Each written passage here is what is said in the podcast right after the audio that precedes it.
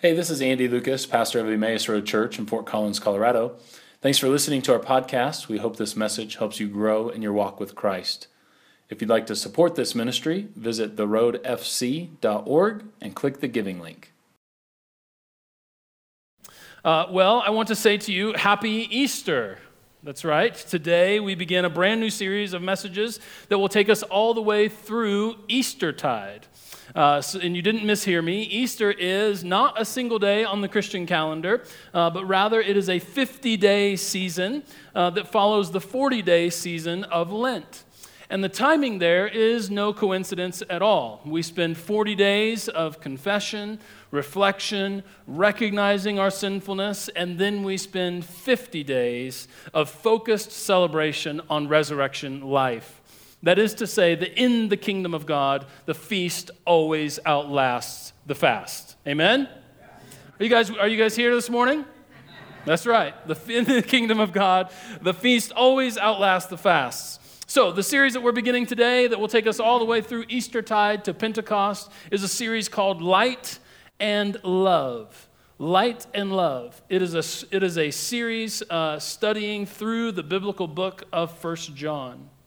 Uh, first John is the first in a series of three letters, First, Second, and Third John. Uh, the author of First John is actually anonymous. We don't know exactly who it is. Uh, and the author of Second and Third John identifies himself simply as the elder. Uh, so we don't really know who this is, but what we do know is that the voice and the style uh, of, of, each of those three books, along with the Gospel of John, are each identical to one another. Uh, and so the four Johns, John the Gospel, and then 1st, 2nd, and 3rd John, are all assumed to be written by the same John because they have identical voice and styling, uh, style of writing. And most assume that it is John, the disciple of Jesus, the disciple whom Jesus loved. And so 1st, 2nd, and 3rd John are three letters that John wrote to house churches that he was overseeing. They were likely near the city of Ephesus. And while technically a letter, First John actually reads a lot more like a poetic sermon, uh, which is why I love it. it's a sermon on paper. Uh, all three letters address a crisis that is happening in these house churches. And the crisis is this there is a group of dissenters who have left the church. Uh, claiming that Jesus is not uh, Israel's Messiah, nor is Jesus the Son of God. And so these dissenters uh, are, are causing trouble. They're stirring up all kinds of trouble. They're making these claims. And instead of just leaving the community quietly, when they left, uh, they, didn't do, they didn't leave peacefully, but instead they caused a whole bunch of problems for those that stayed inside of the church community. And so, what John is doing is he's writing to uh, address specific issues that are going on, to encourage those that did stay, uh, and, and, and to encourage them, and to address these issues that have come up because of this group of dissenters. Now, John's particular goal, I got to give you all this context, right? And then we'll get to the good stuff. Uh, and some of you are like, this is the good stuff, and that's true. Uh, so, John's particular goal in the first book is to remind the followers of what they already believe. Uh, that is to say, that John admits up front he is not presenting them with any new information. He's not presenting them with any new ideas, but rather he is just trying to say, This is the gospel which you have believed. Uh, sounds a lot like our Easter sermon, if you remember last week. Uh, Paul writing to the church in Corinth uh, addressing a similar issue. This time, uh, there were dissenters who were saying the resurrection of Christ isn't real. And so Paul says, I want to remind you of the gospel that was preached to you and to which I have received. Uh, and so, again, when we, when we read First John, we're reading uh, John reminding these communities of what they have already learned. In fact, he isn't offering any new information, but rather emphasizing truths that were taught by Jesus that John records in his gospel. Now, the series is called Light and Love because there are two images that anchor this poetic sermon. Two images that anchor this poetic sermon, and they are, in fact, light and love. Light and love. Uh, John makes two really bold statements. Uh, 1 John 1 5, he says, God is light, and in him there is no darkness at all. Uh, and, and I was tempted to just kind of let that rest for a good solid 10 minutes and then just say, You're dismissed. Because that'll preach. God is light, and in him there is no darkness at all. And then John says later on in 1 John chapter 4 verse 8 he says God is love. God is love. Light and love. Uh, what we find out, and what we'll find out throughout this series, is that these two images uh, serve as the anchor to the sermon. Uh, these two images, John makes these bold statements, and then he really just spends time exploring what does that mean? What does it look like? What does it mean for us? What are the implications of these two truths? God is light, and in him there is no darkness at all. And God is love. Uh, but before we explore that throughout the rest of the series, we need to look at John's introduction. It's found in 1 John. Uh, chapter 1, and I want to read verses 1 through 4. Uh, in case you have a hard time finding 1 John, it's way in the back of your New Testament, just past 2 Peter. Uh, if you get to Revelation, you've gone too far. Uh, but it's right there in the back. And I want to read the first four verses. Uh, 1 John chapter 1, verses 1 through 4. It says this. That which was from the beginning, which we have heard, which we have seen with our eyes, which we have looked at and our hands have touched, this we proclaim to you concerning the word of life. The life appeared, and we have seen it, and we testify to it, and we proclaim to you the eternal life which was with the Father and has appeared to us. We proclaim to you that what we have seen and what we have heard, so that you may also have fellowship with us. And our fellowship is with the Father and with the Son, Jesus Christ. And we write this to make our joy complete. This is the word of God for the people of God. Thanks be to God. Now, 1 John 1 1 through 4 is very similar to how John actually begins his gospel in John chapter 1, verses 1 through 18. Uh, as a reminder, the gospel of John begins this way In the beginning was the Word, and the Word was with God, and the Word was God. He'll go on to say in verse 14 that the Word became flesh and then, and the Greek here is actually tabernacled among us. The Word became flesh and he made his home with us. The Word was with God, the Word was God, and that same Word became flesh and tabernacled among us. And then we look at this first verse of, the, of this letter, 1 John, which says, That which was from the beginning, which we have heard, which we have seen with our eyes, which we have looked at, and our hands have touched, this we proclaim to you concerning the word of life. There's all kinds of, of themes that match up here. First of all, the word uh, that is there in the beginning, and then this the, the, then the Word becoming flesh and tabernacling among us. And John says we've seen and heard and touched and felt, and all of these kinds of, of, of very physical adjectives to describe their experience of this Word. In other words, in the, this is a Sunday school answer who is the Word? It's Jesus, right? But, but what, what he wants us to understand is some very particular things about who Jesus is. You see, for John, the name God refers to both the Father and the Son. The Son comes to give life to the world and reveals to us the Father. And so, anytime that John says God, he has in mind the Son who has revealed the Father to us, has, who has been sent by the Father in order to give life to the world. In, this other word, in other words, this means that for John, he has no understanding of who God is apart from Jesus Christ. This is huge. God is like Jesus. Jesus fully reveals God. There is no separation between what God is like and what Jesus is like. And in fact, this is consistent uh, with the witness of the rest of the New Testament. Uh, Hebrews chapter 1, verse 3 says, The Son is the radiance of God's glory and the exact representation of his being. John 1 18 says this No one has ever seen God, but the one and only Son, who is himself God, is in closest relationship with the Father, has made him known.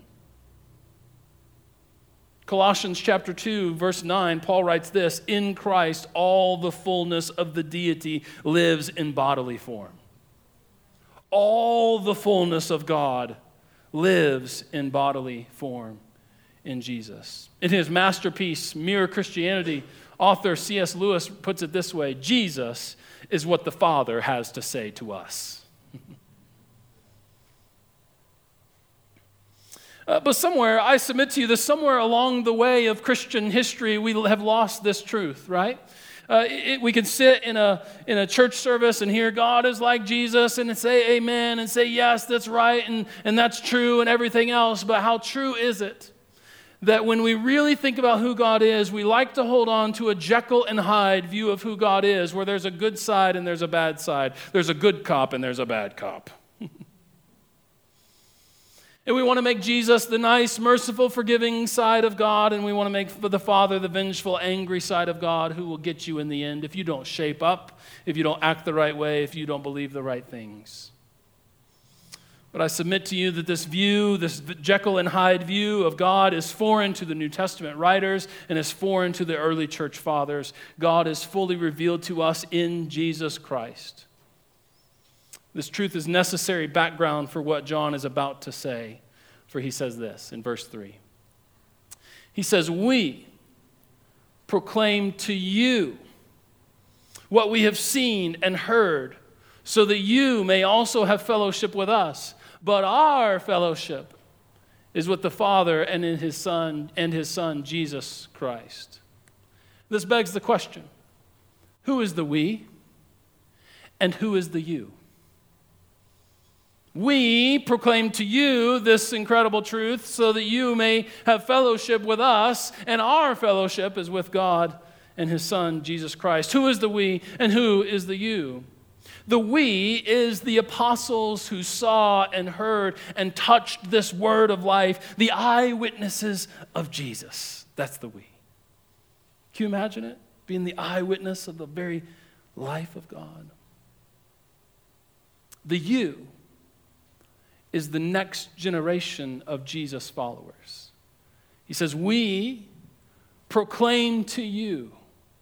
So, we, being the first eyewitnesses of Jesus, the very first apostles, we proclaim it to you. There is no you without a proclamation. Amen? We proclaim to you those who are the next generation of Jesus followers, those, who, oh, those to whom they are passing on the faith. And then he says this He says, We have proclaimed this to you so that you might be brought into fellowship with us, and our fellowship is with God. The importance of this cannot be overstated. And so it's this when we share the gospel with you, you are brought into fellowship that we have with God. Are you with me? Now, the word fellowship here is the Greek word koinonia, which means literally participation. Now, this, as I was studying this week, this threw me off. I always thought that the actual Greek meaning of koinonia was potluck, uh, but it turns out it is not. Uh, but rather, it means participation. Koinonia is participation. And, and this is significant. You see, koinonia becomes this shorthand way of saying participation in the light and the love of God. Our fellowship is with you are being brought into fellowship with us, and our fellowship is with God. But fellowship is not just potluck, social gathering, this or that, it is participation. And so, what John is essentially saying is koinonia becomes this shorthand way of saying that you are participating with us in the divine light and love of God. Are you with me? This is another step in how we tend to think of community or fellowship. In other words, John does not have in mind that the, but what the apostles were about to do were to go shouting truth propositions that people could agree with. John does not have in mind, as he says, We have proclaimed this truth to you, he does not have in mind dumping information into people's brains and calling it discipleship. John does not have in mind a, a divine fact sharing mission. What John has in mind is participation in the divine life of God. And in other words, he's saying that we, the apostles, we have learned as best as we can to learn to walk in the ways of Jesus, this, this fundamentally different way of life called the kingdom of God. We have, we have learned that and we are learning that, and we invite you to join us in it. We pass it along to you. Not, necess- not just information, not just belief, not just all of these propositional truths, but all, but all of those things and a participation in walking in the way of Jesus. That's koinonia. Participation, not just potluck. And John's point is that the apostles were participating in it and then inviting others to participate as well. And in so doing, they were sharing the very life of God with others. So, picture this there is a junior high dance, in the middle is a dance floor all along the edges of the dance floor are all of the students who are not on the dance floor and who are trying to navigate awkward social structures. Right? Some of you remember these days. The music is playing, but no one is dancing. And there is this sense in which the music that fills the room is there in order to motivate them to dance.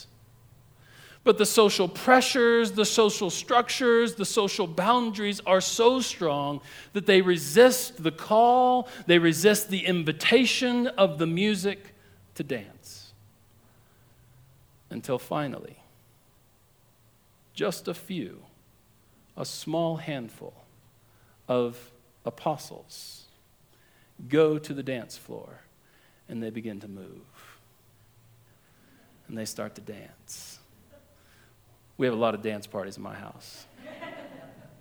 and one day I told Jaden, here's how you dance you just let the music in. That's how you dance. You just let the music in, and then whatever the music tells your body to do, you just follow. You know? You just let it in. And so there were a few, those apostles they started going in, and the first few on the junior high dance floor are the eyewitness apostles, and they say, We have seen, and we have heard, and we have touched this word of life. And let me tell you, there is joy and there is freedom and there is grace available to you if you will just let go of the bonds and the structures that are keeping you off of the dance floor. You just got to come in and dance. You with me? Come on. Come on. Now, those few that are experiencing the life and the freedom and the joy of the dance floor proclaim their experience to others and they invite them in. You know, I don't, I don't expect that many of you will join me today, but that's all right. I kind of knew I'd be up here alone right? But they make an invitation, and guess what? Some of those people respond, and they are the you but inherent to the response is a dance. In other words, you can't say yes to the life and the joy and the freedom and remain where you are along the side. You have to get onto the dance floor and start moving your body. See what I'm saying? Come on. It's a metaphor and it's deep if you're not distracted. I promise you, this is gold right now. This is gold. In other words, you can't learn information about the dance and think that you know it. You can't learn information about the dance and think that you know it. You can't learn vocabulary of the dance and call it dancing. To experience the freedom of the dance requires that you dance. Did you hear me, church? You can't learn information about the dance and call it dancing. You can't know all the right vocabulary, all the right words to say, and still call it dancing. I almost went to, oh, there we go. That's right. That's right. There we go. Now, listen, when you do, when you find out, when you do finally dance and when you finally respond to the call, you will find that those first apostles to the dance floor were actually right. There is life and joy and freedom in the dance.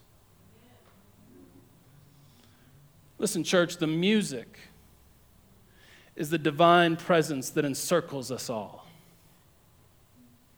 And it is an invitation for you to enter in. And you cannot enter in by knowing the right words. You cannot enter in by knowing all the right vocabulary. You cannot enter in by having all the information because that's not fellowship. That's not koinonia. Koinonia is getting from the edge of the junior high dance floor and getting in the middle and moving the body. Because when you do that, you have entered into koinonia, fellowship, partnership, and participation with not just your fellow dancers, but with the mover himself. Come on. You see what I'm saying? Now, what we tend to think of fellowship, we tend to think of social terms. We picture things like church potlucks, life groups, or something like that. And that is good, and those are valuable, and that is fellowship. But I want to increase our understanding of that and say if we understand koinonia in all of its fullness, it redefines these times of fellowship and moves them from the realm of the social to the realm of the divine. Are you with me? That if we really understood koinonia, if we really understood what is happening in those moments, we will d- discover that we are participating in the divine dance that what is actually happening when we share a meal together, when we share our joys together, when we share our pains with one another, when we wrestle with truth together, all of these things are participation in the divine life of God. They are literally a participation in the light and the love of God and who He is. And those communal practices are beginning to help us walk in the light as He is in the light, as John will tell us, and helping us to share in the love of God. And, but there is this key element. This key element the dancers invite others to dance with them. Can you imagine? Someone on the dance floor experiencing all the life and the joy and the freedom of the dance, and then not inviting others to come with them.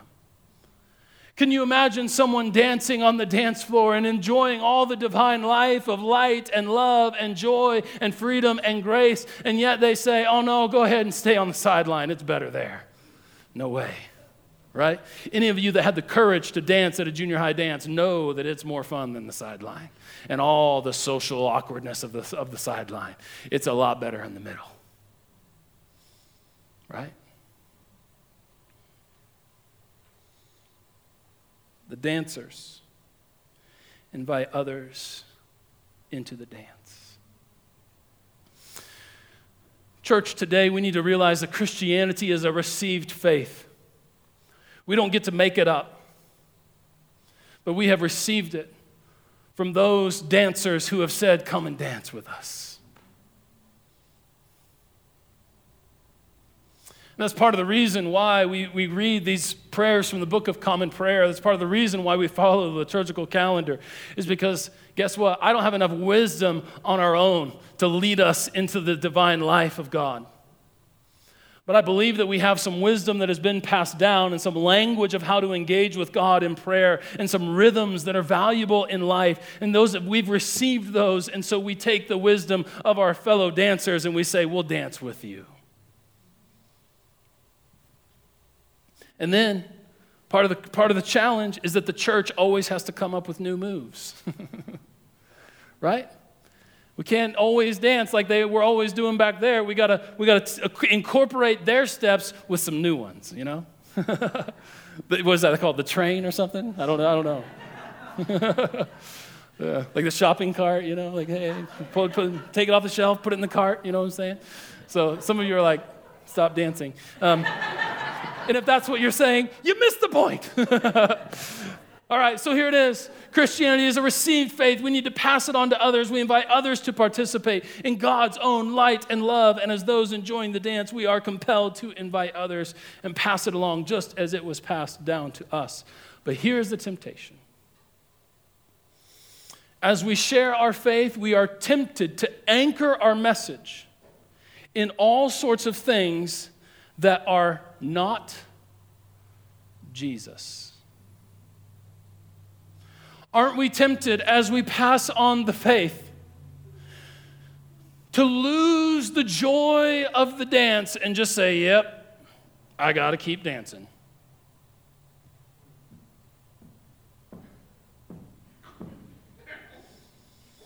And we go from being light on our feet to just the drudgery of, I got to keep this going.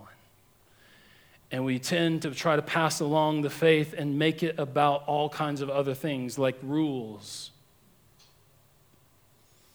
We may even be tempted to make, make it all about the scripture or the church or tradition. But I want to say to you today that we must anchor our shared message. The proclamation of the message must be anchored in Jesus Christ, the full revelation of God. Most of the time, we say, if you were to ask a Christian and say, Why do you believe in Jesus? they might say, I believe in Jesus because the Bible says so.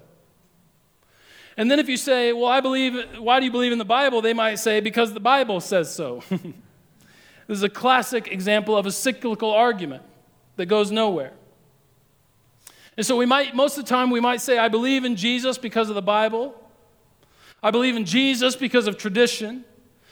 Or some people, I can't believe in Jesus because of the church. And what I want to do is I want to flip that whole thing around and say, I believe in the Bible because it, it reliably points me to Jesus. Do you hear that? I believe in the scriptures because they are the witness to Jesus, who is the full revelation of God.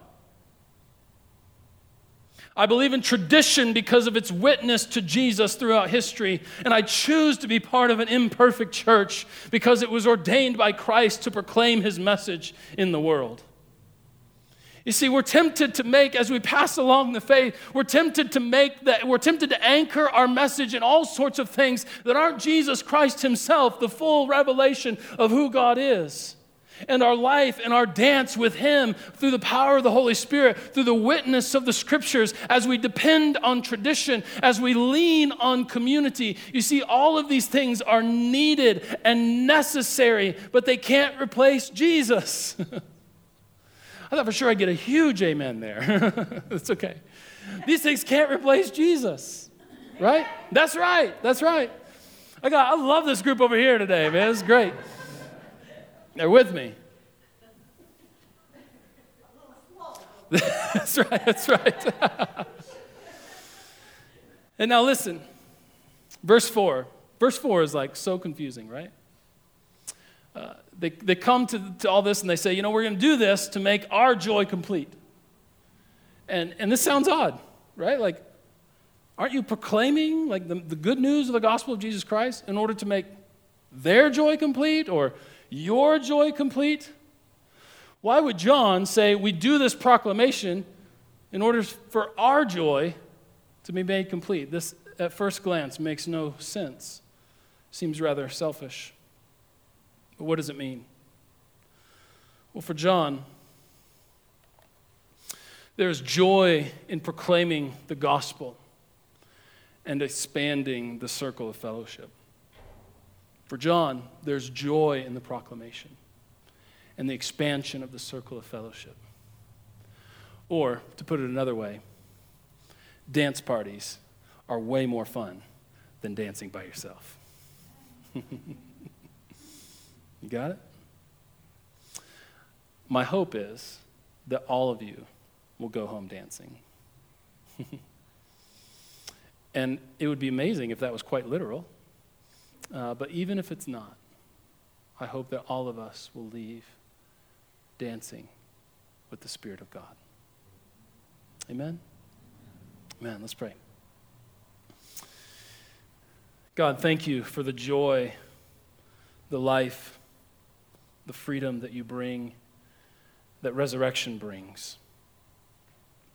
And God, I pray today that as we, as the people of God, seek to absorb this message and what it means for us to have fellowship with you, participation in the divine life of God,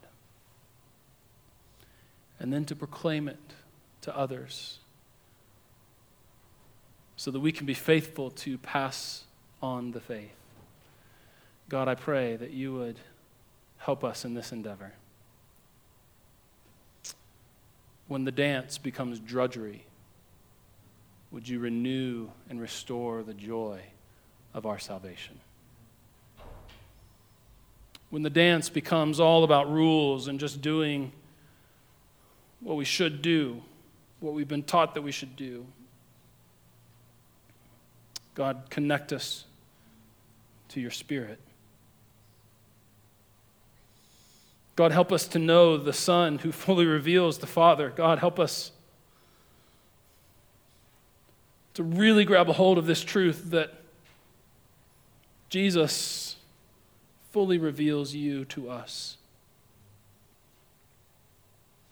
God, help us to really hold on and, and, and grab a hold of this truth that you are light, and in you there is no darkness at all that you are love without qualifications. And so, God, today, may all of us be moved by your Spirit. And may we respond to you in a way that is appropriate for the way in which you are speaking to our hearts. And we pray this in Jesus' name. Amen.